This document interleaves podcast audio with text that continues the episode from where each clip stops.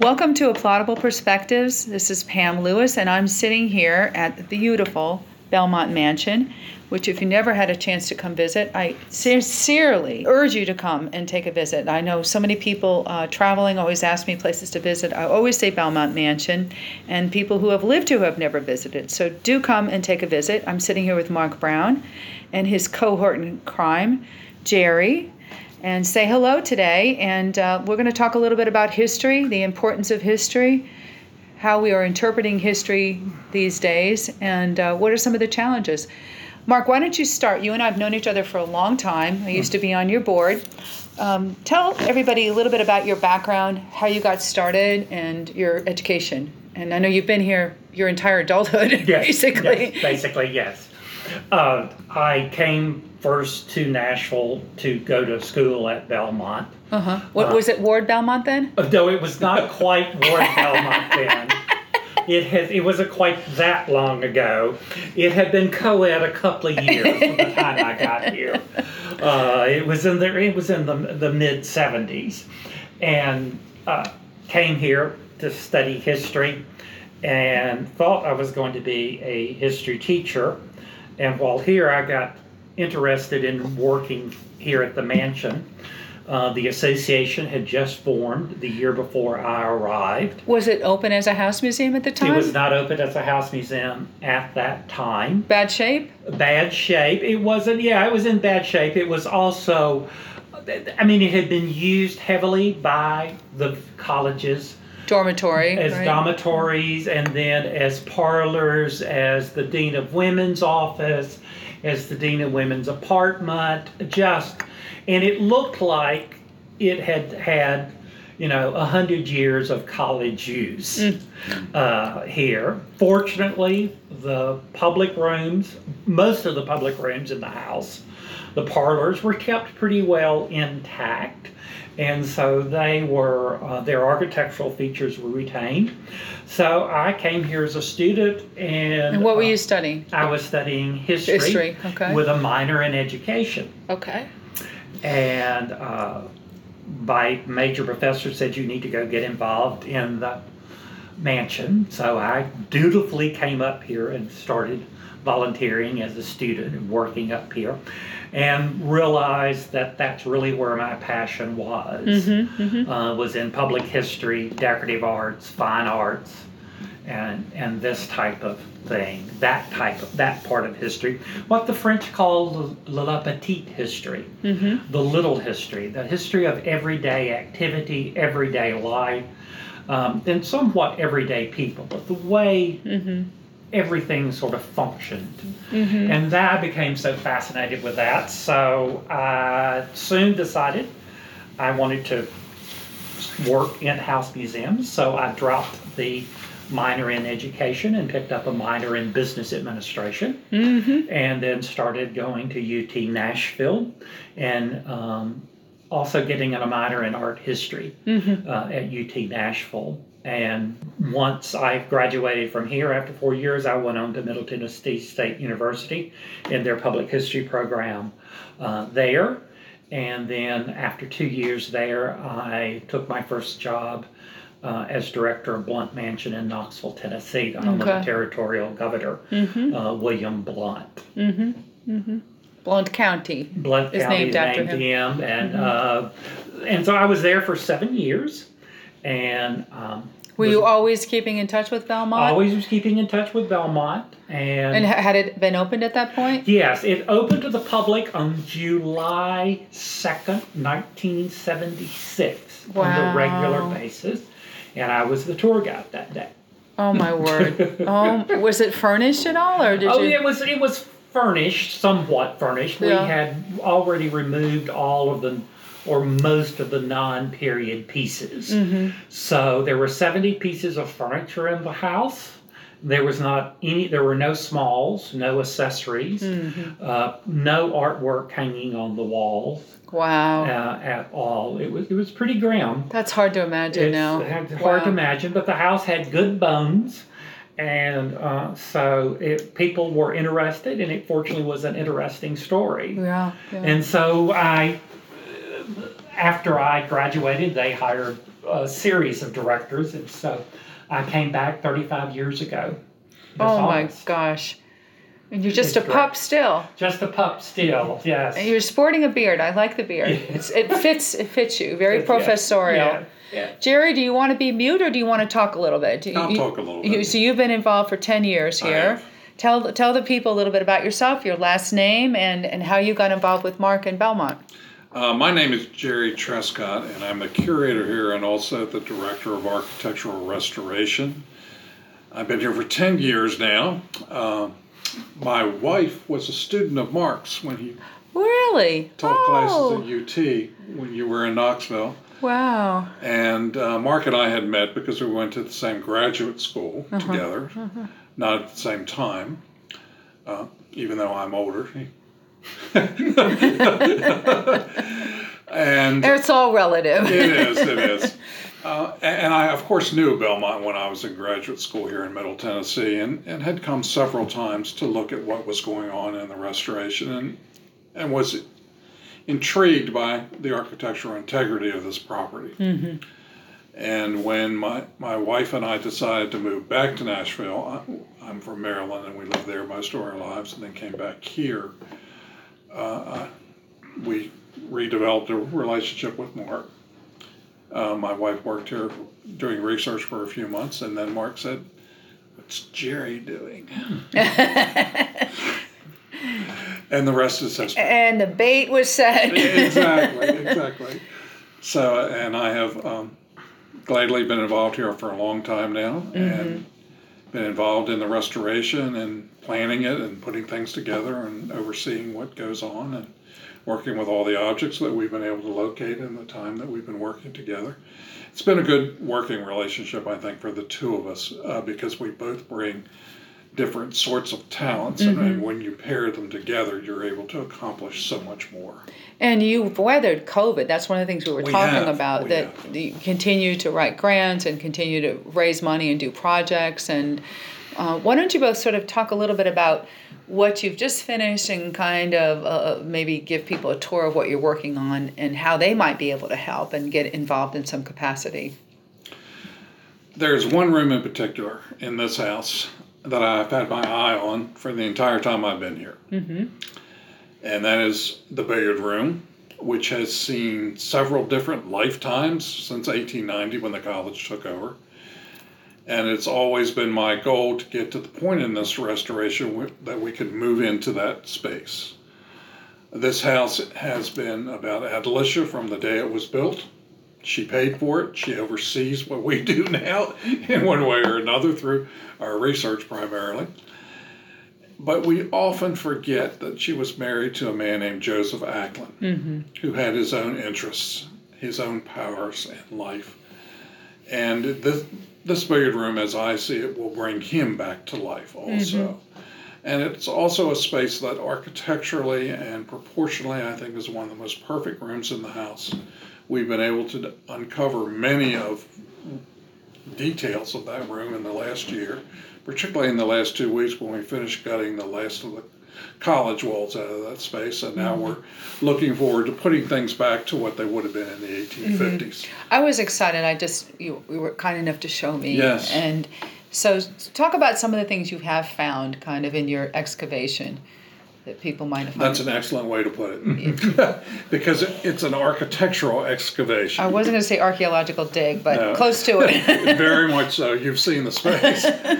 Uh, a house will always tell you what it was and what it needs to be again. I've learned that in my career. Uh, when you walk into a building, it's not what you want it to be, it's what it was and what it should be again. And this house, in particular, has so many clues left. We're very lucky that in the 1890s, the college hired some pretty lazy carpenters.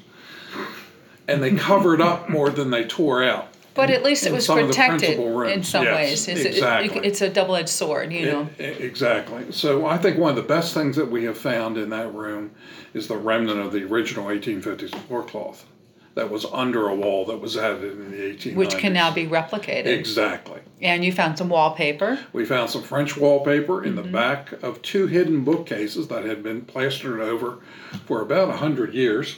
Wow.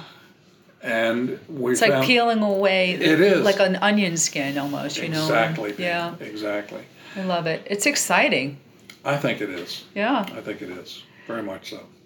So the other thing that you are interpreting is African American history here. We ha- So you've got to. you have uh, that's really uh, expanded, and the story has changed, and and probably your audiences have also changed. Mark, why don't you, since you've been here for so long, talk a little bit about how your interpretation of history has changed? And what I love about both of you is you're you're constantly studying. You're constantly going through self-reflection on how to do your jobs better, how to tell the story better. So share a little bit about your thoughts on on these things too. Well, it was interesting when I started to work here 35 years ago. Telling the story of a rich white woman was very revolutionary and very cutting edge. Um, Who had a prenup? who had a prenup, and you know, who, who had two prenups with two husbands. Oh, that's true. So uh, she she was acting outside of her sphere of life during that period, as they would say. So that was considered to be very cutting edge. There were very few museums in the country talking about women, and um, Was it because the women hadn't found their power, or they just buried those stories, or maybe it was a combination of both? it was a combination of both. I think there was more burying those stories than anything else. Um, they're difficult. They're many times more difficult to document because there's not always the written trail uh, that you have with men, particularly powerful men. Uh, leave often a good documentation of written trails. Sure. Um, women don't often do that. Women in this period, particularly the antebellum period, um, seldom express their feelings in letters and their thoughts in letters. So you're always trying to read between the lines. But that was uh, what we were uh, were doing uh, 35 years ago. And they ago. may or may not have kept a journal, which It in this case. Adelicia did not. Either- if she kept one, it, has not, not survived. survived. Yeah. I can't imagine at some point in her life she didn't, but none have survived. Mm-hmm, There's not even really a great group of letters Mm-hmm. uh, from her any anywhere. There's some small groups, but not, nothing major. And we really have been all over the eastern United States and to Texas looking for uh, information. Well, and, and what I think you've done a great job at is is finding and restoring original artifacts to the home, which Right. is not easy to do. No. But some of them you've been able to negotiate with family members, and some you've been able to purchase. I'm assuming as well. Right. So, Yeah, the collection was dispersed in um, 1889. Mm-hmm. Adelicia had sold the property and moved to Washington, D.C. Um, died before the furnishings were moved out of the house. Mm. She had some in D.C. So the kids came in and took what they wanted. Mm-hmm, mm-hmm. But as I tell guests, it, you know, it's just mother's old used furniture right, sure, And sure. things do not change. And so then there was a giant estate sale here that went on for three days. Oh my, what year are we talking? We were talking the summer of 1889. Okay, wow. Um, 88. The summer, 88. sorry, the summer of 1888. okay, And uh, fortunately, the newspapers covered it pretty well Oh. and talked about who bought what pieces and how Sure. much they paid for them. And so uh, that has been helpful as well. But and then some pieces stayed with the house, and the house became a school in the fall of 1890. And there's been a school on this site ever, Ever since. since, Yeah. sure. And the, some of the original items never left the house. They just Mm-hmm. always stayed with the house. One of the things I love about Belmont, even though there's been buildings added and construction, you can still envision what it must have been, how majestic on the top of a hill, the beautiful mountain on the top of a hill, and her formal gardens and her zoo and the uh, all the trappings of wealth and the sculptures, etc. Right. And uh, so, talk a little bit about. Um, last year was a very turbulent year. We are still dealing with some of that turbulence, uh, with certainly COVID hitting, and then George Floyd and BLM, and it was a perilous time for museums for sure, uh, many of which had to close. And um,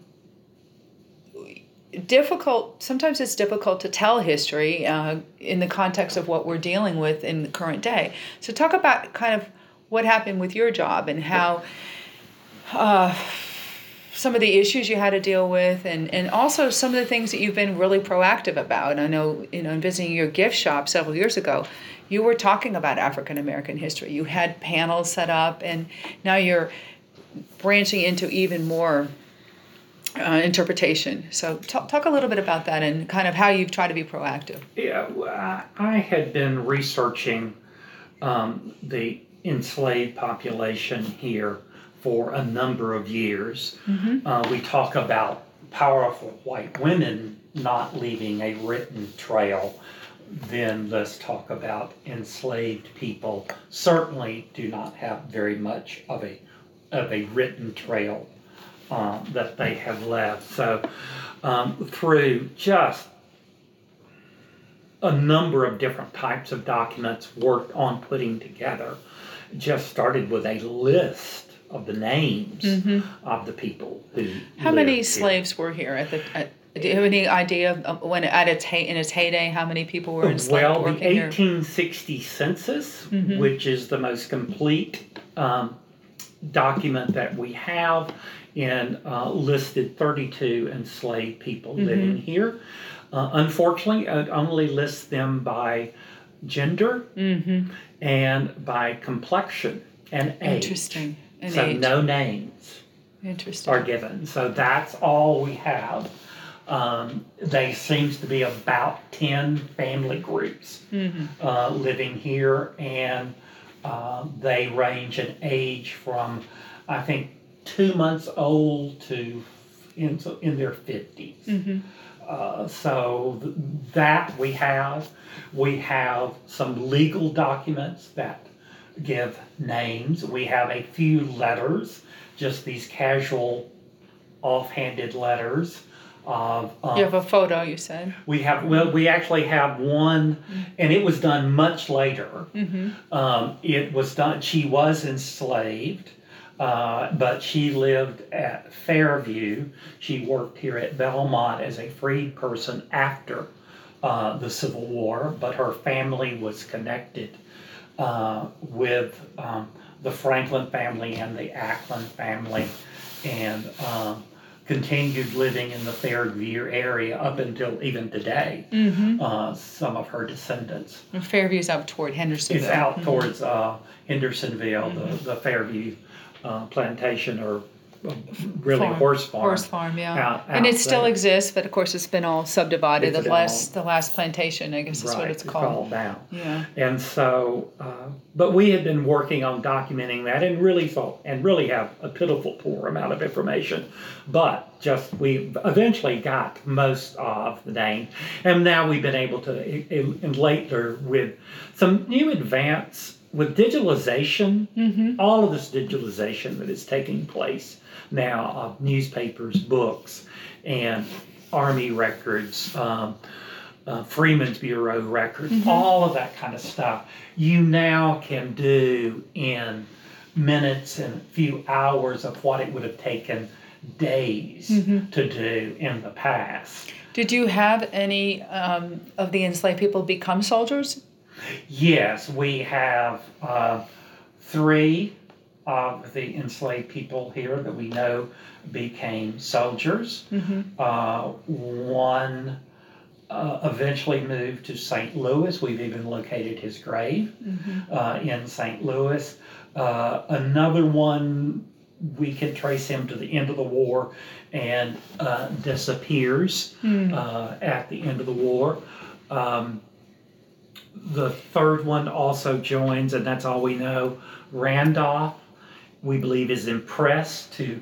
Um, go, they all go over to Fort Negley, uh, which is where there was um, uh, groups of in, in former enslaved and enslaved people living right around in horrible conditions, right around Fort Negley, and they were they were building the fortifications for the mm-hmm. city of Nashville. The shanty town. the shanty town. Mm-hmm. And and in the and the fortifications for the city were enormous and the second most fortified city in America by December 1st of 1864 most likely. Wow. and so these and these these laborers had built and uh, all of this and we think Randolph did not survive we think he died uh, there at uh, Fort Negley.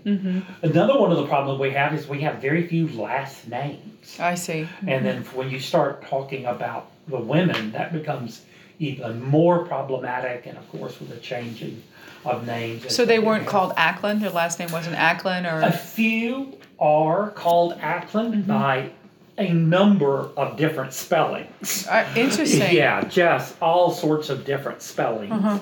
Um, we don't know whether that was the name given to them for some of these records or whether they actually chose that name and continue to use that name. Um, we've gone through the city directories in Nashville, and certainly a number of African Americans with the name Acklen show up. We've had been very, very difficult to connect them back to specific people here. For example, William. We know William was approximately 19 years old in 1865. He's still living here at Belmont in 65. He testifies in a case for the Freedmen's Bureau, but there are five William or four William Acklens living in Nashville by 1870. We don't know which one uh, he is. So where was the Freedmen's Bureau located? Do you know? Was that in downtown It would have been Nashville in downtown, somewhere? Mm-hmm. but I don't know where exactly. Uh, the offices were Mm-hmm. uh, in downtown Nashville. Those records have not produced a lot of uh, information for us. We've just not. We've looked at them. We've just not been able to Mm-hmm. to glean uh, uh, much information out of them yet. Mm-hmm. I think there are still a few more that are out there that will become available. Well, and one of the things that we talked about today that you shared with me is this new wing to Belmont Mansion Mm-hmm. that will be interpreting African American history, which is very exciting, and you're really starting work on that virtually immediately. Mm-hmm. Hope to have it completed maybe by the end of the year, and then some interpretation uh, first quarter of next year. Right. So when the word gets out, perhaps there'll be other people that come forward and say, "Hey, I've got some information, and maybe you can share it," which would be great too. We're hoping. I mean, we we posted a number of years ago uh, information on our website, uh, and it's being updated uh, regularly. And we were hoping this would bring, but so far it is not. Sure, sure. And we have completely changed our interpretation.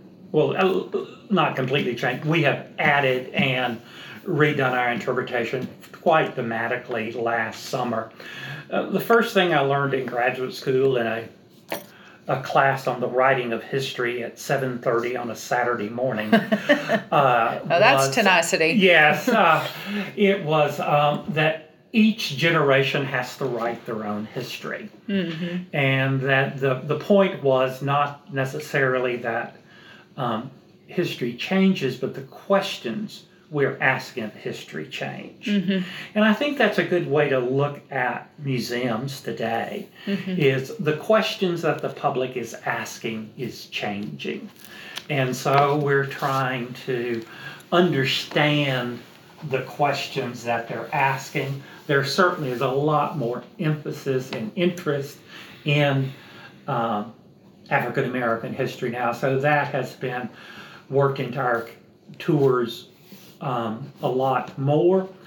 Um, Do you think the average tourist is more knowledgeable? Are they history buffs, or are they just here vac- vacationing in Nashville and they have a few couple hours? I mean, what what- what's the average tourist that finds their way to Belmont? there is no average tourist that Okay. find their ways to Belmont. No, okay, There, I mean, it is, it is um, sort of, it's interesting and somewhat shocking uh, on a typical day of watching the people come through. You have uh, people that are knowledgeable in history, uh, well educated, um, upper class, obviously socioeconomically upper class, and um, very knowledgeable.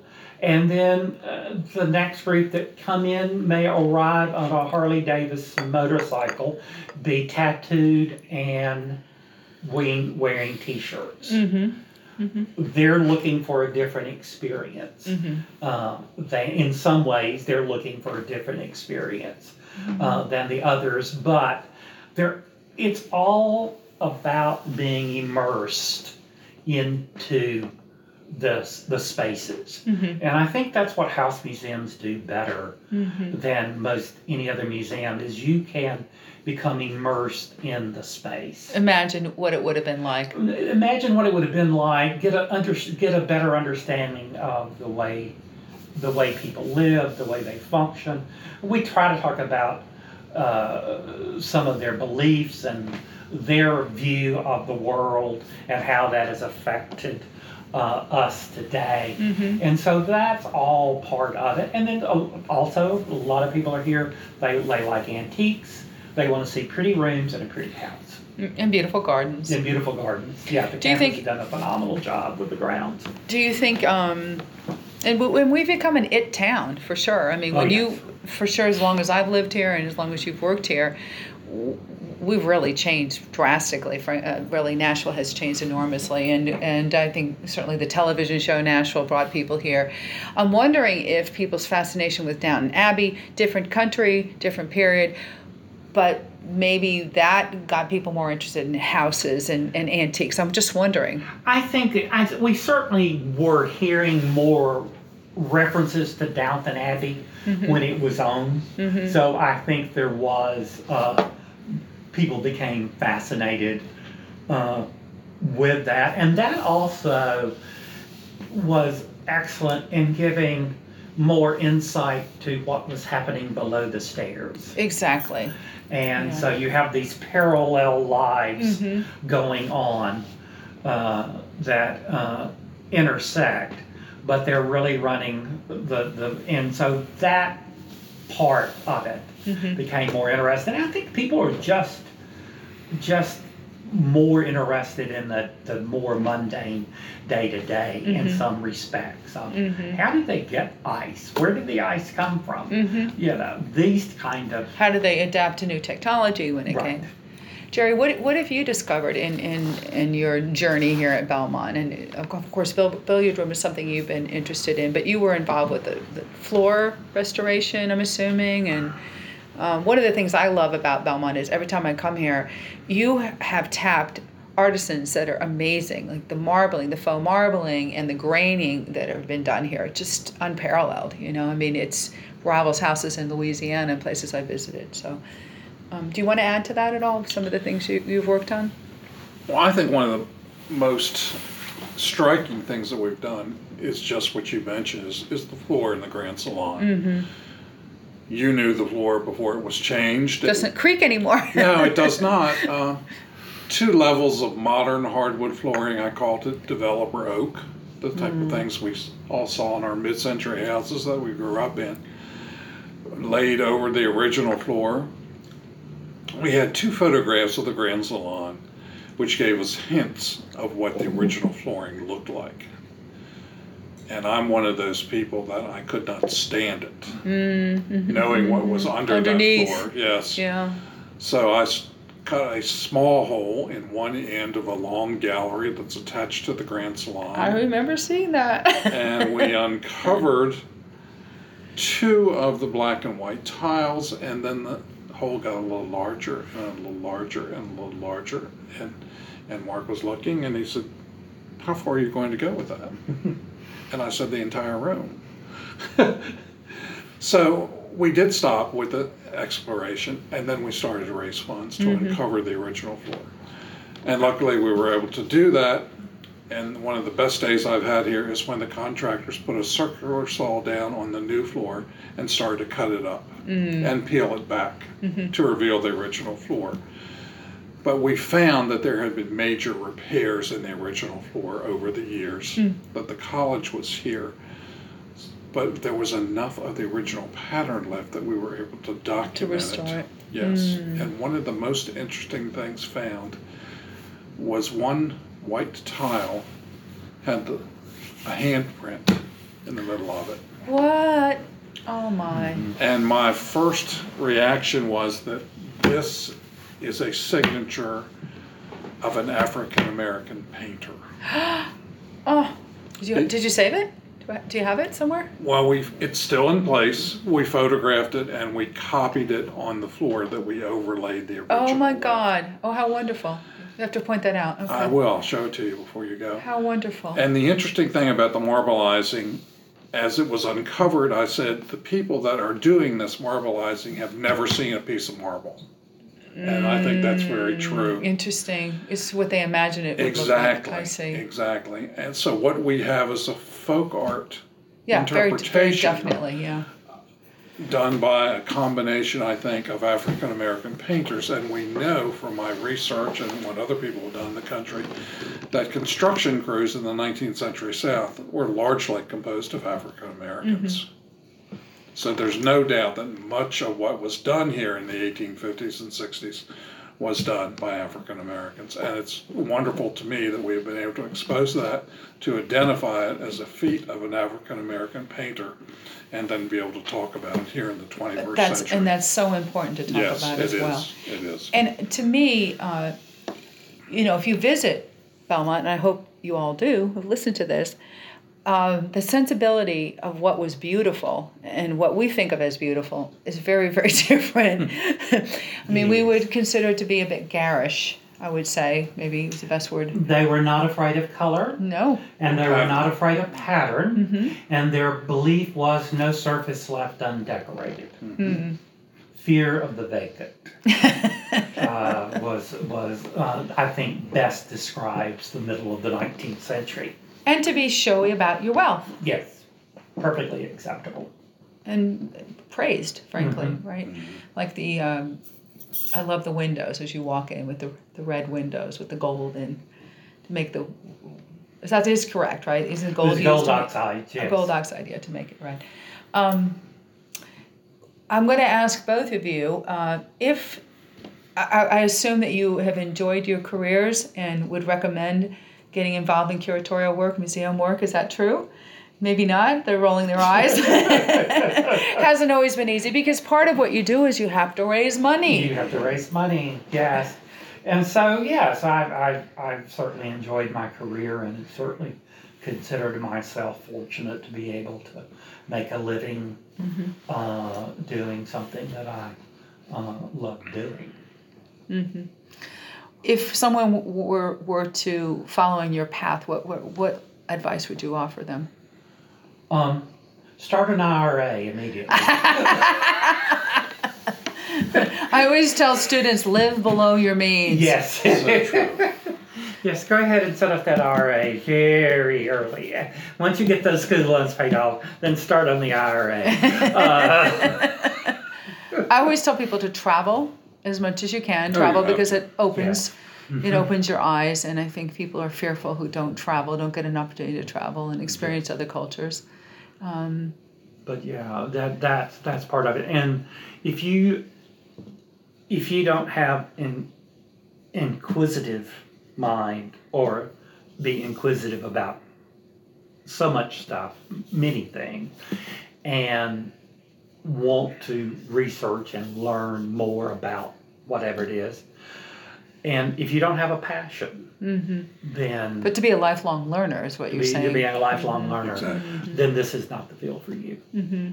Uh, and you gotta like people. You can't just like things, because at the end Yes. of the at the end of the day, you have to deal with the public, Mm-hmm. right? And you have to answer dumb questions and people who are talking when they should be listening, and uh, any any number of things. I'm sure you have a lot of stories about guests that maybe weren't the best on their best behavior too. Mm-hmm. So that must be difficult. Jerry, how about you? I never remember a time when I wasn't interested in historic buildings from a small child.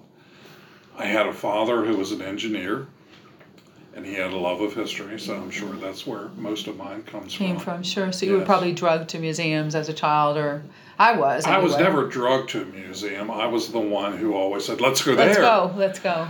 And But you learned an appreciation for history I did very much, age. very Yeah. much so. Everything that we do here, you're constantly learning. Mm-hmm. It's not about just peeling back a layer of plaster and finding what's behind it. It's researching what you find, Mm-hmm.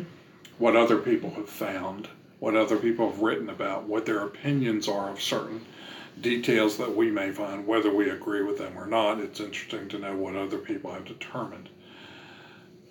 And I have been introduced several times um, at public speaking events as an expert, and the one thing I want to, people to know is you are never an expert, you because you constantly learn. Mm-hmm. No one ever knows it all, particularly in this field. in this field. And then I'm, I'm, I'll close with this one question. Why is it important to preserve and interpret American history?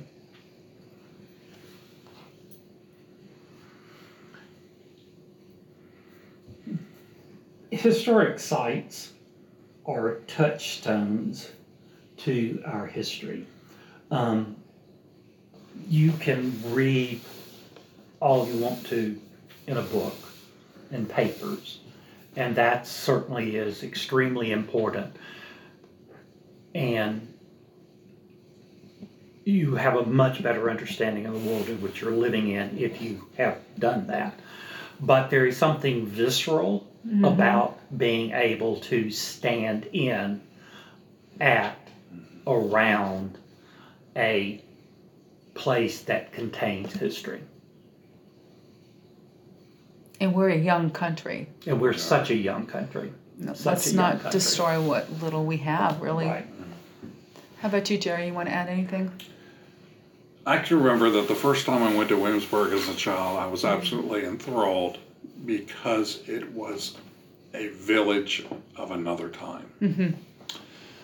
And they have a motto that the future may learn from the past. And I think that is one of the most important things that we can teach people who are interested in this field that they need to grow from it and understand the past to be able to go forward. Mm-hmm. Have a point of reference. Exactly. Mm-hmm. Thank you so much. You made me lunch, you gave me a history mm-hmm. tour, and you've been so generous with your time.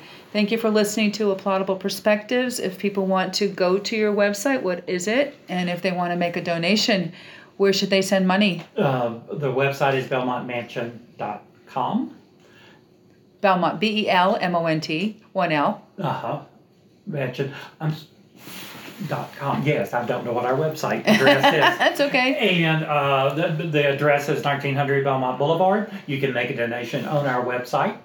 Uh, and you can do a Google search and get to it. Make sure you go to Belmont Mansion in Nashville, Tennessee, not Belmont Mansion in Philadelphia. 37212, 37212. Yes. Nashville, Tennessee. Thank you so much. This has been a bonanza of a day for me.